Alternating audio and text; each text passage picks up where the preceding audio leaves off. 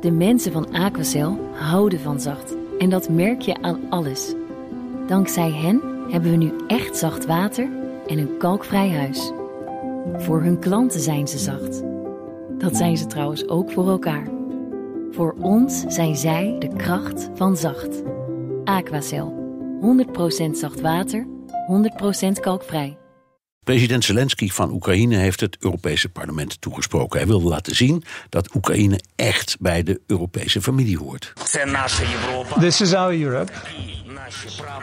These are our rules. This is our way of life. And for Ukraine, it's a way home. Ik praat er dadelijk over met Thijs Reuten, Europarlementariër voor de Sociaal-Democratische SND-fractie namens de Partij van de Arbeid. Maar eerst is hier Europa-verslaggever Geert-Jan Haan.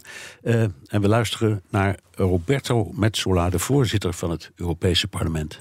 And now states must consider quickly as a next step providing long-range systems and the jets that you need to protect the liberty too many have taken for granted.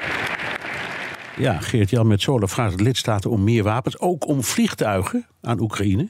Ja. Daar vroeg uh, Zelensky in zijn speech zelf niet om. En eerlijk gezegd, ik was een heel klein beetje verbaasd dat een voorzitter van het parlement zoiets doet. Ik ook. Ja. Want uh, dat is in principe uh, niet haar, haar primaire taak, zullen we maar zeggen. Ja.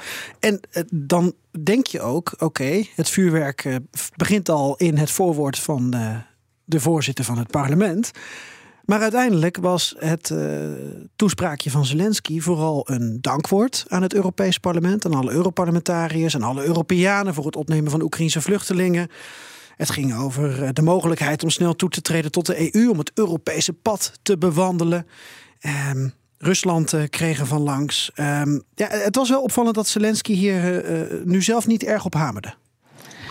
Європі пощастило, що у цій залі у найбільшому парламенті Європи, у європейському парламенті принциповість та енергійність мають абсолютну більшість.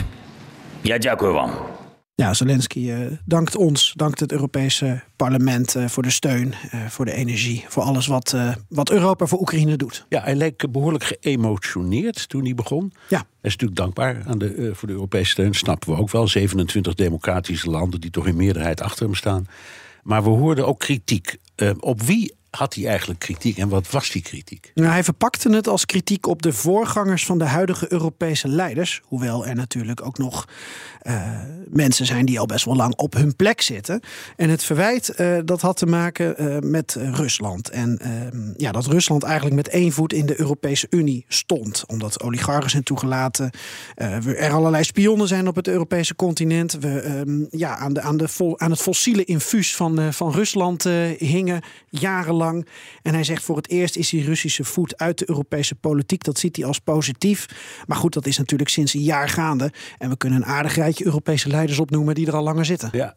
Thijs Reuten, uh, welkom in het programma. Uh, uh, hoe was de sfeer onder uw collega's en u zelf natuurlijk, Europarlementariërs, tijdens die toespraak? Ja, volgens mij was iedereen toch heel erg onder de indruk.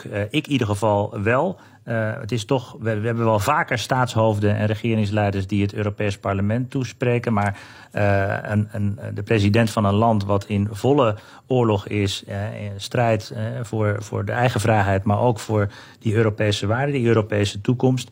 Ja, dat gebeurt natuurlijk eigenlijk nooit. En het was indrukwekkend om hem daar te zien staan. En inderdaad ook de emotie waar jullie het over hadden, die, die zagen wij ook. En die sloeg ook wel over, denk ik, op uh, veel collega's. Ja, Geert-Jan, je hebt uh, ook met een aantal Europarlementariërs gesproken. Wat hoorde jij? Zelfde soort verhalen? Ik hoorde kippenvel uh, als term. En we zagen ook de smartwatch van, uh, of Apple Watch van, van, van Bart Groothuis, Europarlementariër uh, namens de VVD, waar dan zo'n zo'n tool op zit dat als het aantal decibellen boven de 90 komt, dat, ja, dat je dan eigenlijk je oordopjes moet indoen, geloof ik. En dat had dan te maken ja. met het enorme applaus in het Europese parlement. Dat deelde die dan over die emotie nog heel kort, want ik heb dat een paar keer teruggezien. Het begin van de speech van Zelensky. Dat had te maken met dat Zelensky zijn toespraak wil beginnen. En dat hij dus uh, de Oekraïnse leus uh, Slava Oekraïni zegt. Uh, hel aan de Oekraïners. En um, er kwam een reactie vanuit het publiek. Ik weet niet, Thijs, of dat vanuit het parlement ja. kwam of vanaf de tribune. Mensen die ja. die leus in het Oekraïens beantwoorden. En je zag Zelensky dat wist zich geen houding te geven. Okay, okay. En hij ging applaudisseren voor de mensen. Oké, okay. Klopt hè, meneer Reuten. Dat is ook wat u. Ja, ja. Het werd beantwoord en ik was net te laat om te kijken of het nou van, van nog iets hoger kwam van de publieke tribune. Maar er werd in ieder geval inderdaad beantwoord met, met glorie aan onze helden. Hè? Ja. Uh, en dan in het uh, in Oekraïens. En, uh, en daar was hij inderdaad van van zijn stuk. En toen ging hij zelf applaudisseren. Dus hij ja. klapte. Uh, eigenlijk ook nou, als dank ook weer naar het Europees ja. Parlement voor de steun, maar ook uh, voor deze ontvangst. Ja. Na zijn speech in het Europese parlement is Zelensky naar de Europese Raad getrokken. Um, daar sprak hij met de Europese regeringsleiders. En daarna, uh, Geert-Jan, gaf hij een persconferentie met Van der Leyen en Michel. Daar keek, daar eerlijk gezegd, ik keek er een beetje van op, want ik had niet gedacht dat hij een persconferentie zou doen. Maar nee, omdat we normaal denken van Zelensky, die staat op zo'n uh, voetstuk. En, en, en dat beeld van hem, dat, uh, dat, dat wil hij graag behouden. Hij hoeft niet zo nodig uh, tastbaar te zijn, liever onaantastbaar. Maar het was wel interessant, want er werden wat vragen gesteld. Bijvoorbeeld over die wapens. daar zijn we natuurlijk benieuwd naar. En het journaal ook. wat is er in Londen en wat is er in Parijs nou afgesproken over vliegtuigen en over lange afstandswapens? Waar Metzola toch eigenlijk op hint. Nou, Zelensky zegt Parijs met Macron en Scholz. Die vergadering ziet hij als iets positiefs, ook met concrete besluiten. Maar hij wilde en plein publiek geen dingen over aankondigen uh, om de Russische Federatie niet wijzer te maken.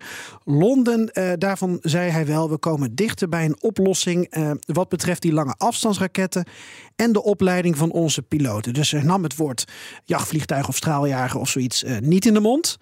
ook al doet zijn chef, zijn kabinetschef dat momenteel wel, meneer Jermak. Ja. Die zegt de kwestie is opgelost. Nou, ik heb nog niet ontdekt wel welke kwestie en wat er precies is opgelost.